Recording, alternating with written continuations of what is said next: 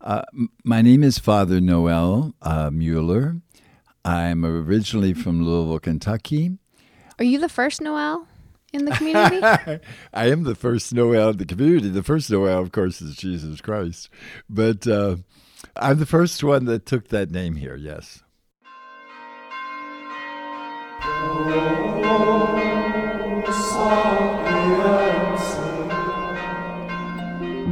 You're listening to Echoes from the Bell Tower, stories of wit and wisdom from Benedictine monks who live, work, and pray in southern Indiana.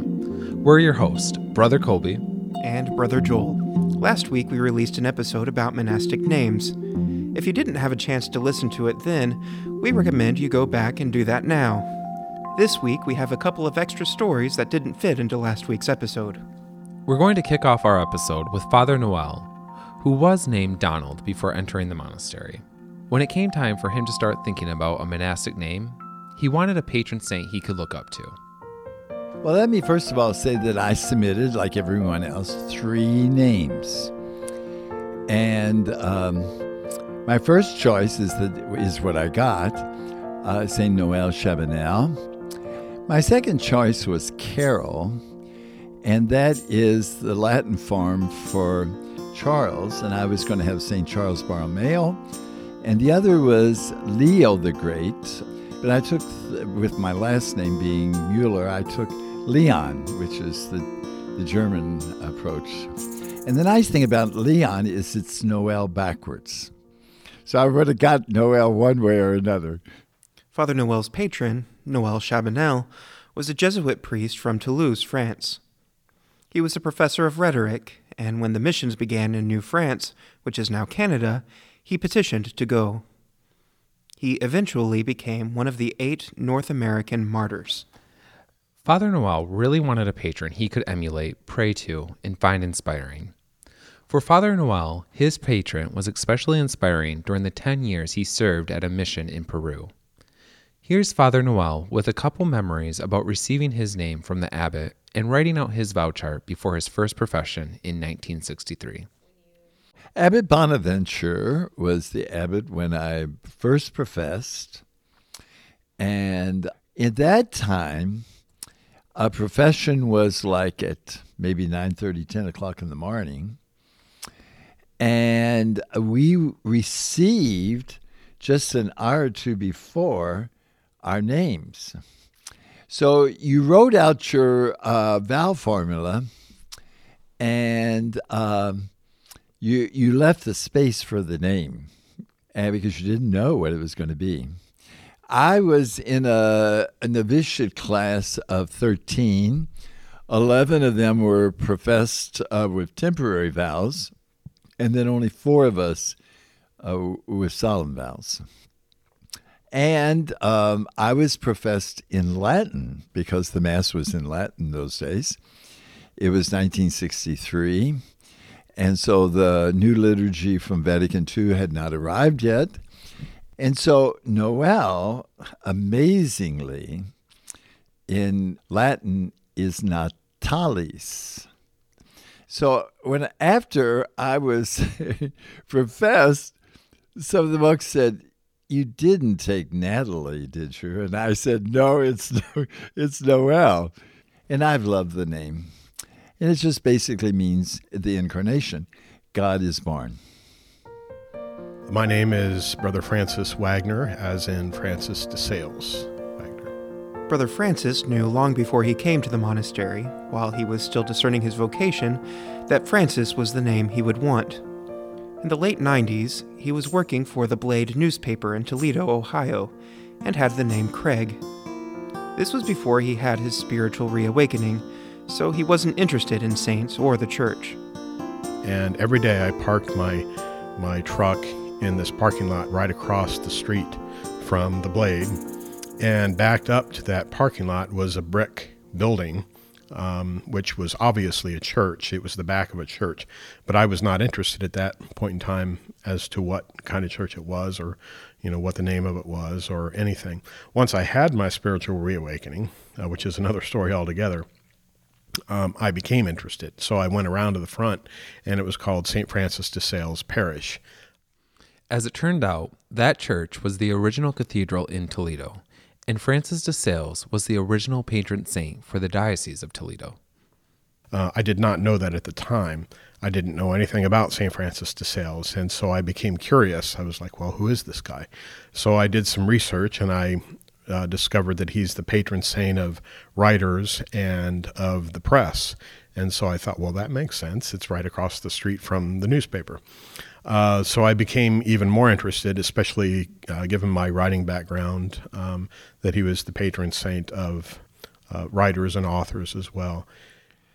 Francis de Sales believed in the universal call to holiness.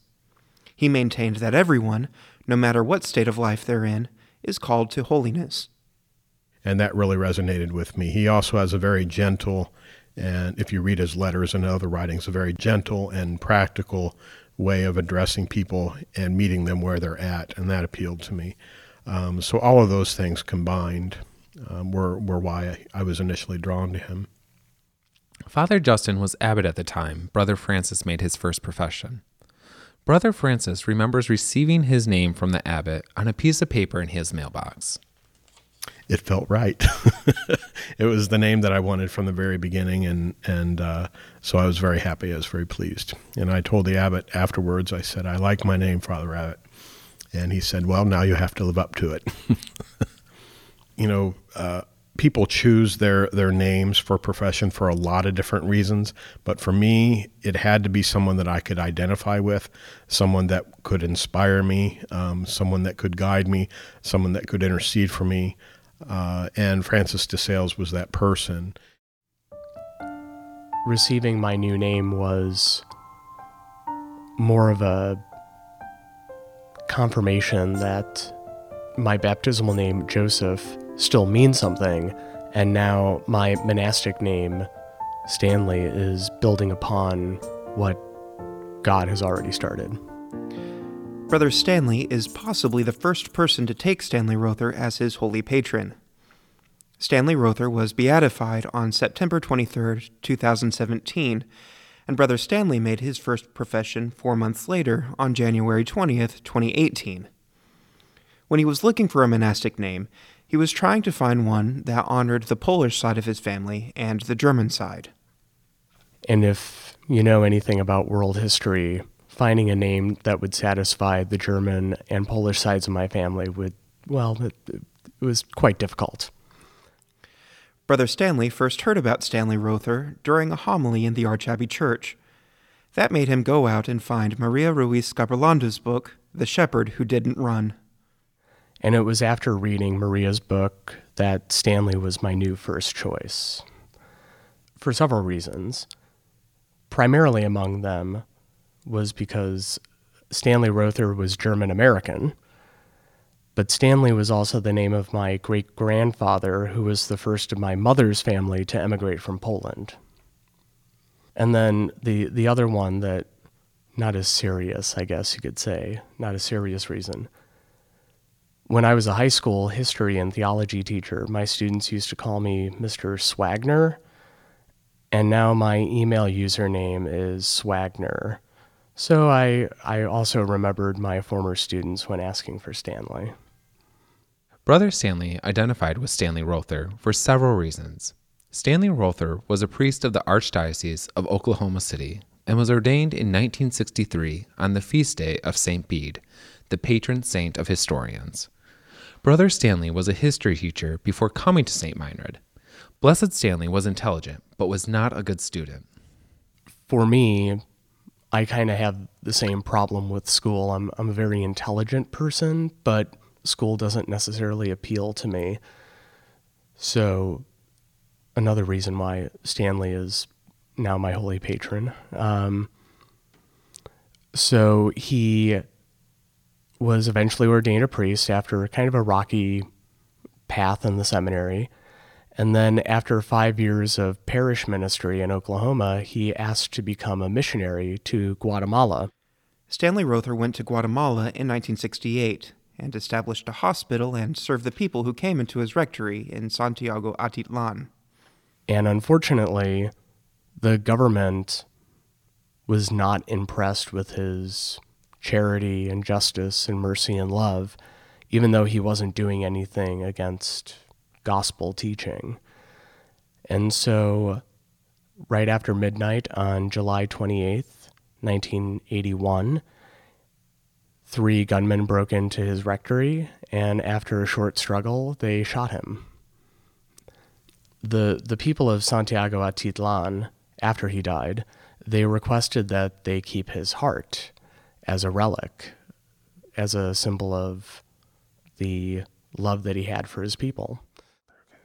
Brother Stanley feels like he has a special bond with Stanley Rother. In the last year, he says he has learned what it means to have a holy patron. He's still very much interceding for me. Um, and that's one thing I've I've learned. You know, this isn't just a relationship on paper that you have with your holy patron. This is very much a relationship that you would have with someone who lives right next to you, or your best friend, or a parent, or a brother or sister, what have you. It's very much a tangible relationship. Our last story is about how Brother Kolbe chose his monastic name after Maximilian Kolbe. If you listened to our first podcast episode on monastic names that was released in April 2016, Brother Kolbe was then Novice Tony. Four short months later, Novice Tony made his first profession and took the name Kolbe. And I kind of remember thinking, like, what are people going to think of this name? Because one, it was his surname. Um, and two, like, I think I pronounce Colby a little different than most people. Like, I kind of pronounce it like it would be with if you spell with a C and then Y at the end. And so most times when I say my name, I like people are like, "What's your name?" And I'm like, "The cheese." When Brother Kolbe was considering names, he was also looking for a name that would link his Polish and German heritages. with a last name like Wolniakowski, um, a lot of times when people ask me like what nationality would be my background, even though I'm more German than Polish, I always would say Polish first. But Maximilian Kolbe actually even fits that category really great because Kolbe is his surname, and that's an actual German surname, but from a Polish saint. And so I kind of get two parts of my identity a little bit in there. I also wanted something that was going to be a little bit shorter because the idea of saying Maximilian Wolniakowski just felt like a mouthful every time. Maximilian Kolbe was a Polish Franciscan friar who was a prisoner in the Auschwitz German concentration camp in 1941. Some prisoners had escaped, and the Germans chose 10 people to starve to death to take the place of the ones who escaped and to punish everyone. One of the men they chose, he started um, begging the Germans to s- spare his life because he had a family and he wanted to see his kids again and he wanted to live. And Maximilian Kolbe then stepped forward and said, I will take his place. T- choose me instead. And the Nazis agreed and took Maximilian Kolbe and stuck him in prison. And him and these 10 other people, I think they like, they were, it's reported that they were like singing psalms and praying together. And Maximilian Kolbe was just ministering to these men who were dying with him the whole time.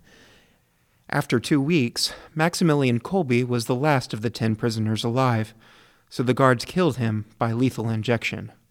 he was sitting in the prison cell. I believe like it, it was dark, cold, naked, um, and I mean I got a chance to see the prison cell, and it's just a miserable place. And the fact that he volunteered for that, and then even while he was there, it never was about him. It was always about receiving his neighbor as his neighbor. He amplifies so many areas of my life that I really hope to continue to try to achieve. Brother Kolbe has learned and is still learning a lot from his patron. One of the major things he's learned is to keep an open heart. I think in so many times in our life, we have the option of turning our heart almost into a concentration camp where we lock people away because they make us angry or they upset us or we jump to judgment about them and we lock them away in our heart and we refuse to let them change and to grow to be a better person. I keep thinking of Auschwitz and realizing I do not want my heart to be a concentration camp where I lock people away. Pope Francis uses the image as the church as a like field tent um, on a battleground where people are coming in and out, and I imagine all sides of that tent are open. I would like my heart to look more like that. Thanks for listening to our podcast today. If you missed our previous episodes on monastic names, I recommend you go back and give them a listen. They are the third episode and 24th episode at stmeinrad.edu slash echoes. I talked about my monastic name in the episode we released in 2016. Our editor and producer is Krista Hall. This episode came together with the help of Mary Jean Schumacher, Tammy Sheeter, Jim Paquette, Christian Mozek, Brother Joel Blaze, and myself, Brother Kolbe Wolniakowski. Brother Joel wrote and produced the music you heard in this episode. Thanks again to Archabbot Kurt Stasiak, Father Dennis Robinson, Father Harry Hagen, Father Christian Raab, Brother Francis Wagner, Father Noel Mueller, Brother Stanley Wagner, Father Mateo Zamora, and Brother Kolbe for sharing the stories behind your names. If you missed the last episode's blog post, we reposted those pictures of some of the monks with items that symbolize their name or patron saint. Father Abbot has a little icon he keeps in his office that has the artwork that was used for his first profession invitations. Check it out at stmeinrad.edu slash echoes. If you're enjoying our podcast, please share it with a friend.